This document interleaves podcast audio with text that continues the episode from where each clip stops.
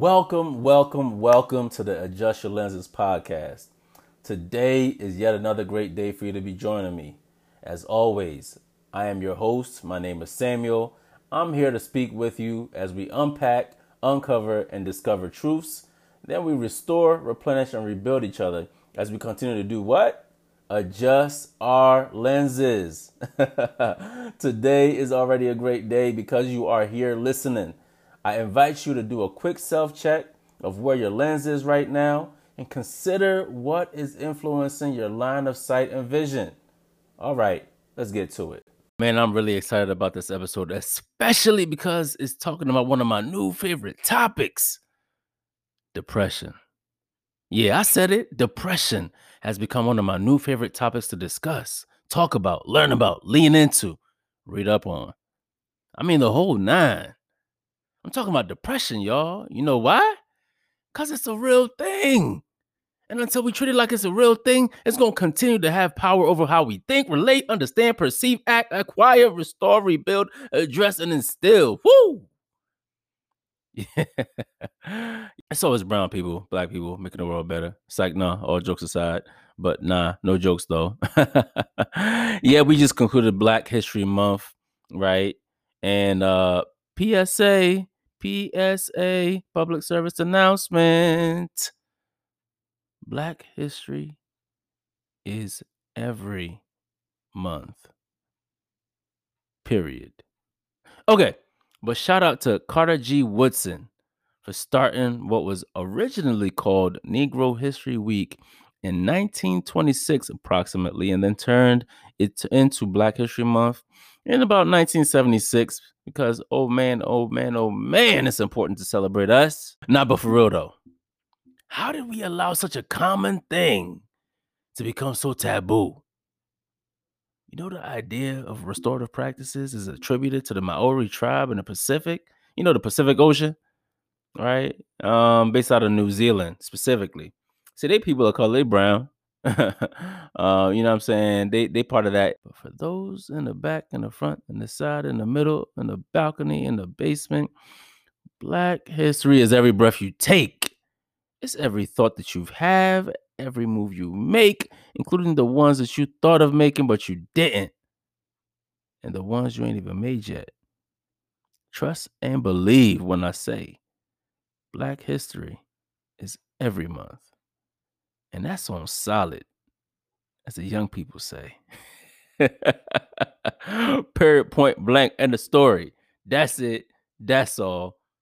I remember growing up, like old heads, like the, the elders and the tribe would actually take the young kids or whatever, and they would like gather them around and tell them stories, right? Well, guess what? What also used to happen is, is that we would get to see sometimes when there was a quarrel, you know, that's old English, quarrel, or there was a problem in society or in the town or whatever case may be. And two people are coming, you know, going against each other, right? And so what would happen is they would put these two people together, right? They would try to settle it by literally restoring the harm. So the person who is actually harmed, right, will get a chance to talk, say their piece, or whatever case may be. The elders would kind of like, you know, be there to kind of sort of monitor the conversation the person who's doing the harm will get to say their piece, right? You know what I'm saying? The elders gather around, everybody gets to talk, say whatever it is that they need to say, and then everybody comes to an agreement on how it's going to be resolved. And that resolution is agreed on by both parties, the harmed and the harmee, right? And that's restorative practices. Now, now, now here's the thing. That's not just the only way restorative practices is practiced, right? Like it's not the only way it's used, but it ain't new. It ain't new. But shoot, let some, uh, you know, you know the song I'm talking about. let them tell it. Restorative practices, the hottest thing since sliced bread, repackaged with non-melanated faces next to it. Monetized because, of course, if it ain't attached to that coin, it ain't right. And boom, let's sell it to some uh, underserved, minoritized, over police. Um, let's fill their neighborhoods with drugs, guns, create systems like the cash bail, knowing they ain't got it, trump up charges to the exponential power, give liquor licenses and kill their bodies with every type of garbage, can, food, make it a food desert. Don't give business, businesses to them, but to everyone else so that their money don't recycle and recycle and recycle. Good Lord. Keep forcing, force feeding them that whiteness, that white privilege, that white supremacy, and that white Eurocentric curriculum, etc., etc., etc., etc., etc. We're going to profit off their conditions and be like, hey, look, we're here to save you. We're here to do good. We're here to make and celebrate the rose that grew from the concrete, but completely ignore the fact that we are complicit in the fact that the concrete sits on the bed of roses. Whew. That was a mouthful, y'all.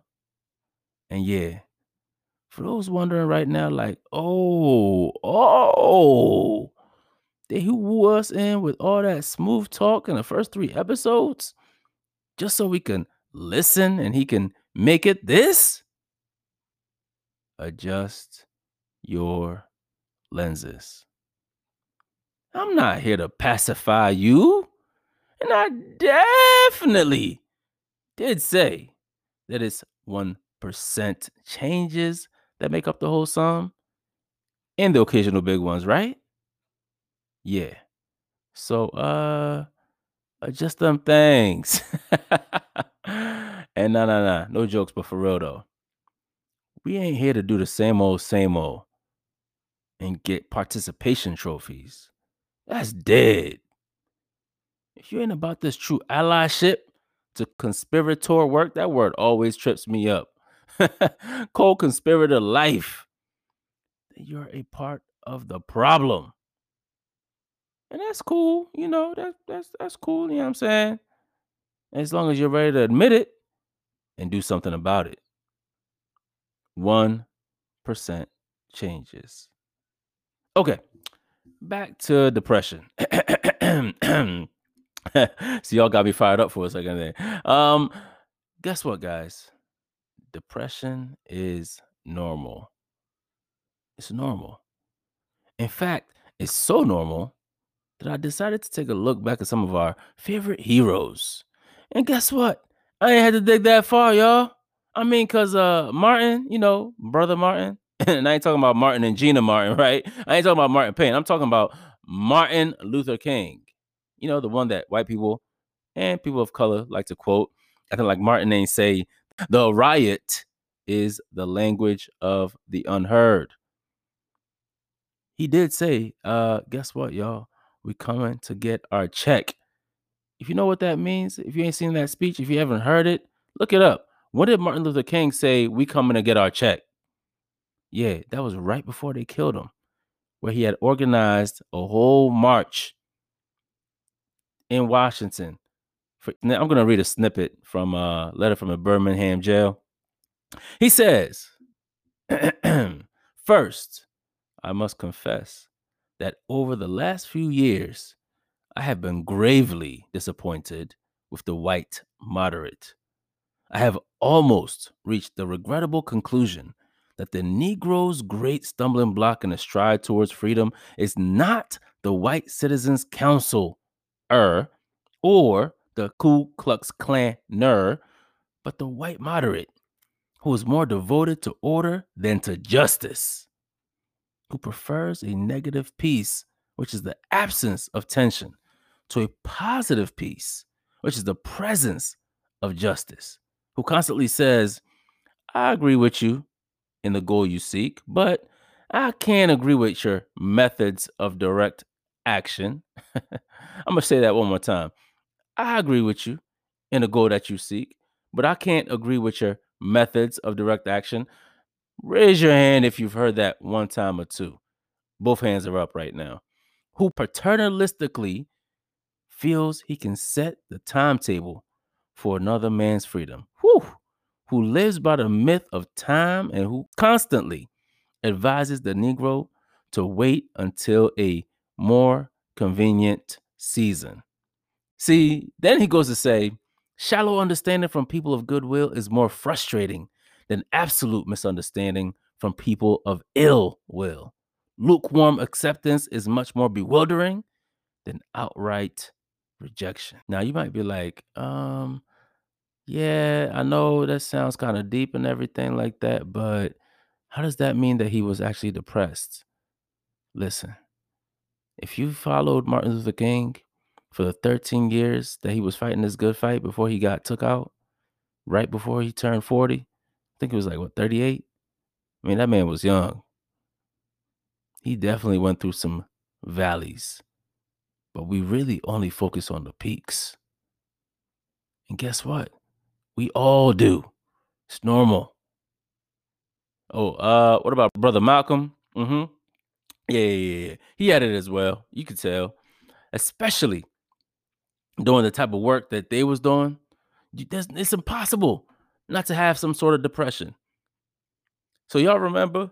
Maybe you don't, but there was a point where brother Malcolm was out of the Nation of Islam because he no longer agreed with the followings and the teachings of Elijah Muhammad. See, y'all don't sleep. I told y'all I was a Christian. I ain't told y'all I was a dummy. but um, yeah. So he actually dipped and dipped to Africa for a long time. Right, took took some time off and just was like, all right, I need to go meet with some African leaders, figure out what's going on over there because their struggle and our struggle is kind of similar. He did that, and then he took a pilgrimage to Mecca, and it was then that he saw the light. And he said it when he came back that he basically found himself again. He had to recenter himself. And guess what, y'all? When he came back, see, he said he'd never known or seen so many Muslims worshiping that were of all races and colors. See, by the end of his life, he had started to see things a little different. Shoot, he even had a meeting with Coretta Scott King. Martin wasn't he wasn't he wasn't too happy about that part. What am I saying? Sometimes even the greats like Malcolm X need time to go and find themselves, recenter themselves, see something different, unlearn. Yeah, depression comes in all forms, y'all. We just don't have to call it that all the time. But it's okay to call it that because it's normal. See, it's um Women's Month, you know what I'm saying? So, of course, I got to talk about the ladies, you know? So, did y'all really, really think that uh Zora Neale Hurston and them ain't go through depression? Like trying to make black women's rights inclusive to the women's suffrage rights in the like 1910s and 1920s and stuff? Y'all really think that? I mean, come on. The women's suffrage movement wasn't inclusive. It was exclusive to white women because white women were pissed because black men got the right to vote before they did. Y'all think, y'all really, really think that Madam C.J. Walker just became the known first black, and I said known, yes, I said known, first black woman millionaire in the United States? No. See, what we know for sure, for sure, is that the ideas, the creations, the discoveries, and inventions of enslaved Africans, yes, I said enslaved. We need to stop calling people slaves. They were enslaved were taken by their white enslavers because they were considered property. So they didn't actually get credited with their ideas, their creations, their discoveries, and their inventions. But yeah, you know, I mean, y'all don't think Rosa Parks and Angela Davis and shoot, even Coretta Scott King. I mean, I could go on and on and on and on and on. See, we get so sized, so sized by the peaks, we forget the valleys. Man, you don't climb a mountain from the top. You climb it from the bottom. Adjust your lenses. See, we celebrate them as these larger than life figures, right? But there were people with real lives and emotions, right? And it's like this friends should know and see your depth, right? Not just when you're at the mountaintop moments, but we tend to use that term friend very, very loosely. See, your friends should be able to see, been able to see and know, right? Just what you are and how you look. Not just all the time when you're hype, right? We want to put our best foot forward with our images on social media and all that kind of stuff. Nah, nah, that ain't right. That ain't real. Your friends should be able to tell you, like, hey, man, listen, I seen you ain't, you know, something, something's going on. You seem different. You know what I mean? You've been you've been kind of off lately. Like, are you good? You don't gotta be like, man, fam, I'm I'm depressed. Oh, hey girl, yeah, you know, I'm depressed. No, that ain't what I'm saying. And if that's what it is, okay. Say that. And you should know that's okay.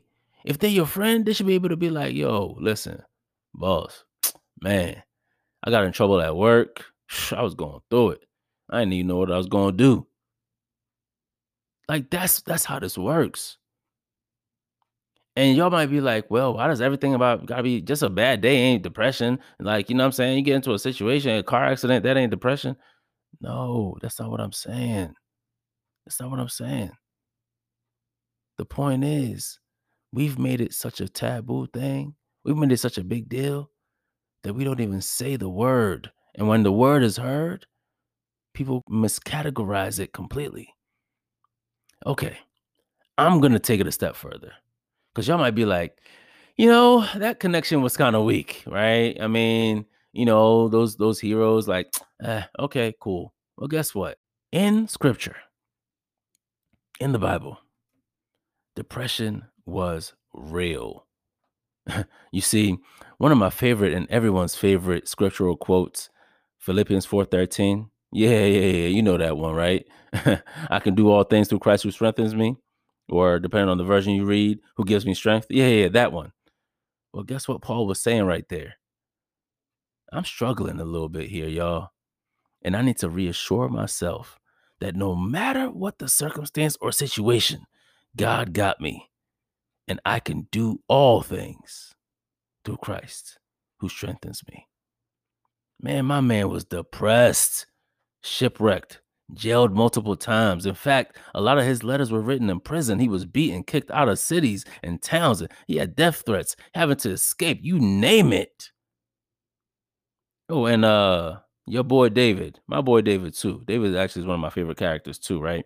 Yeah, you know, the one we love to recite his psalms and because they're also uplifting. And yeah, yeah, him, King David, my man was depressed. Guess what?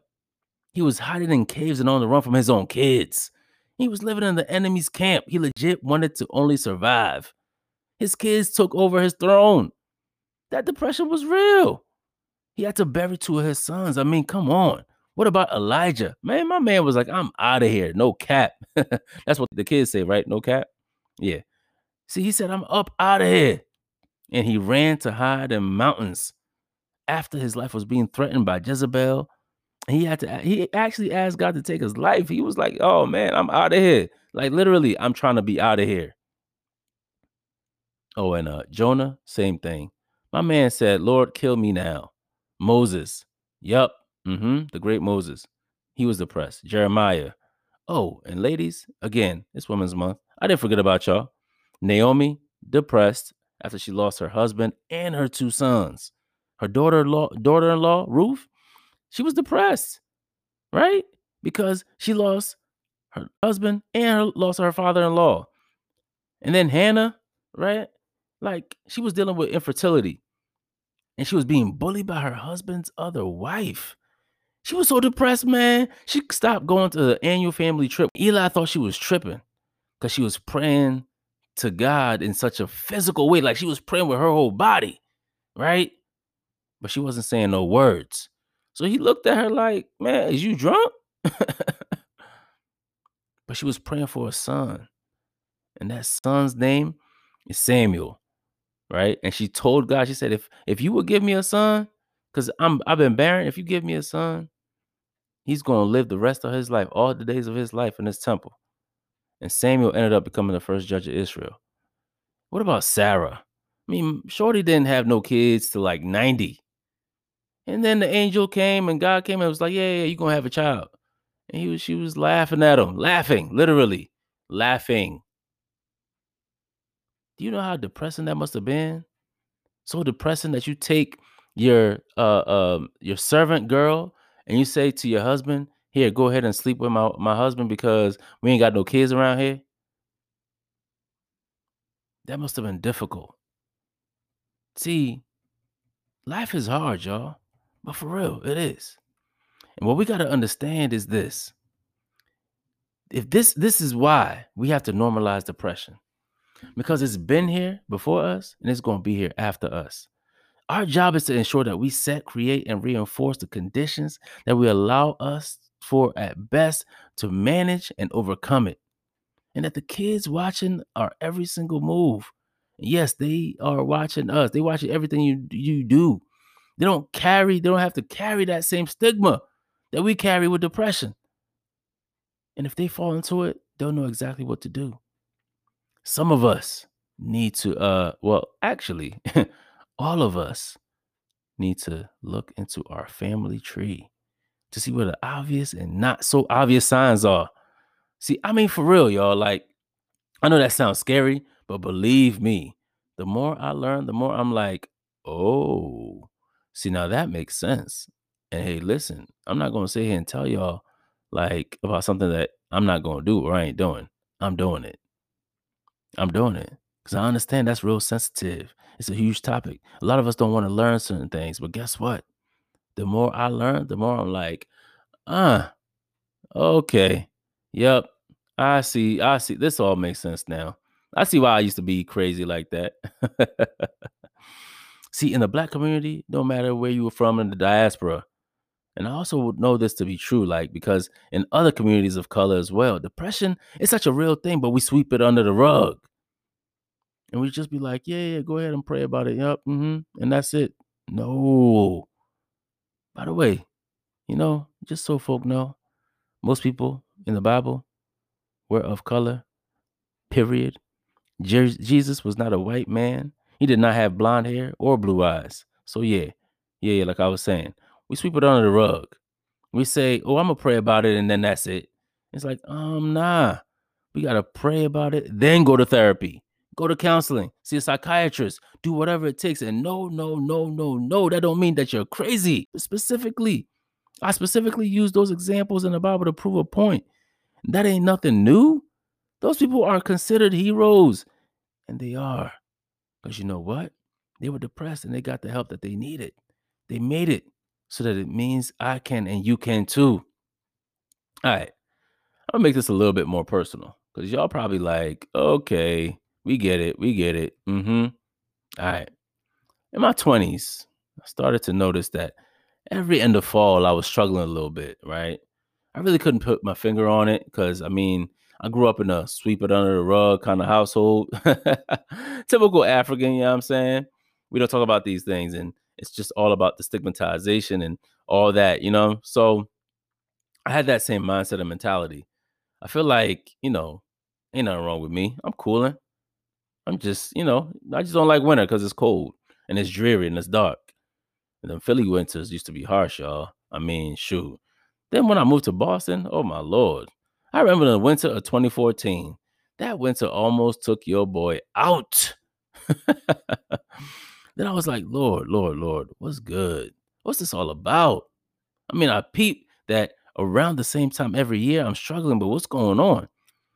And for the most part, I ain't do nothing about it.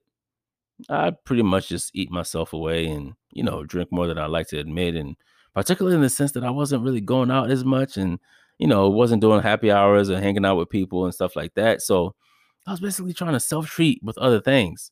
Oh, you get the point, right? I was a hot mess. I was struggling with this and I chose not to do anything about it. See, now the truth is, I had some conversations and things like that, but it wasn't enough for me. And yeah. So a couple months back, I was listening to a sermon, and the pastor was like talking about one of his therapy sessions where his therapist told him that he probably had SAD, SAD, seasonal affective disorder. It's a form of seasonal depression. And he talked about the symptoms and his experiences. And I was like, whoa, um, that's me. Oh, oh, oh, oh, that's me too. Oh, snap, that's me for real. See, that was me. And I didn't want to admit it for a long time, but that was me. See, I can sit here and pretend like it ain't, but it is. And the most important thing she told him now that you need to know is you can do something about it. Yo, depression is real. It's normal and it comes in all forms. You are not crazy. I promise you, you're not. See, in this crazy old world we live in, with all these average childhood experiences we've had, with this trauma gorging that we do on TV and social media on the news, we see in our society with this white supremacist reinforced overt, covert racism that plagues our communities of color and especially black people all over the world and in these United States, you best believe depression is normal. You ain't crazy? Nah, not at all. In fact, I think momentary depression is not the worst thing. And I'll even go as far as to say depression dealt with in a healthy manner is a positive thing because guess what? You have a testimony. You're a walking testimony.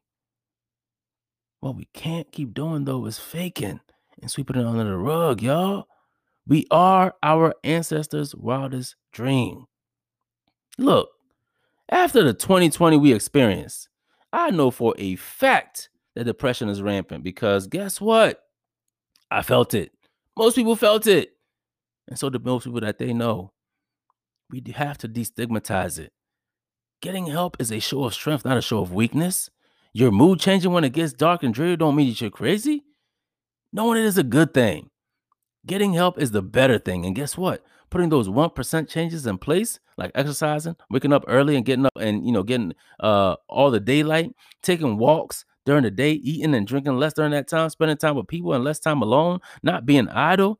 For instance, like one of my friends has become a whole DIY, like, you know, do it yourself, you know, because she does everything herself. Like she's redecorating and building and doing all types of stuff, painting, drawing, coloring, like whatever you got to do. You know what I'm saying? Put your desk at home to face the window during the day. Dance some upbeat music, journaling. That's been a big one for me. Like I've been journaling a lot. And of course, praying and meditating. It takes every and good and better and puts it all together. See, being our ancestors' wildest dream ain't just about a few things. It's about how we adjust our lenses to things like normalizing depression, y'all. I ain't no doctor and I ain't no psychologist, but I can attest to this getting help and support about something, what that does to, to start the healing process. Okay. You know, I said starting, right? That's because healing is a process. And sometimes, most times, all the time, that's okay. Depression is normal. Let's keep adjusting our lenses, y'all. Thank you again for joining me on the Adjust Your Lenses podcast. It is always a pleasure to have you. I am honored and humbled by everybody who listens. I look forward to hearing your feedback and your comments. Please, please, please hit that subscribe button. I invite you to keep adjusting your lenses as we continue on this journey to unpack, uncover, and discover truths and to restore, replenish, and rebuild each other. Until next time, peace and love.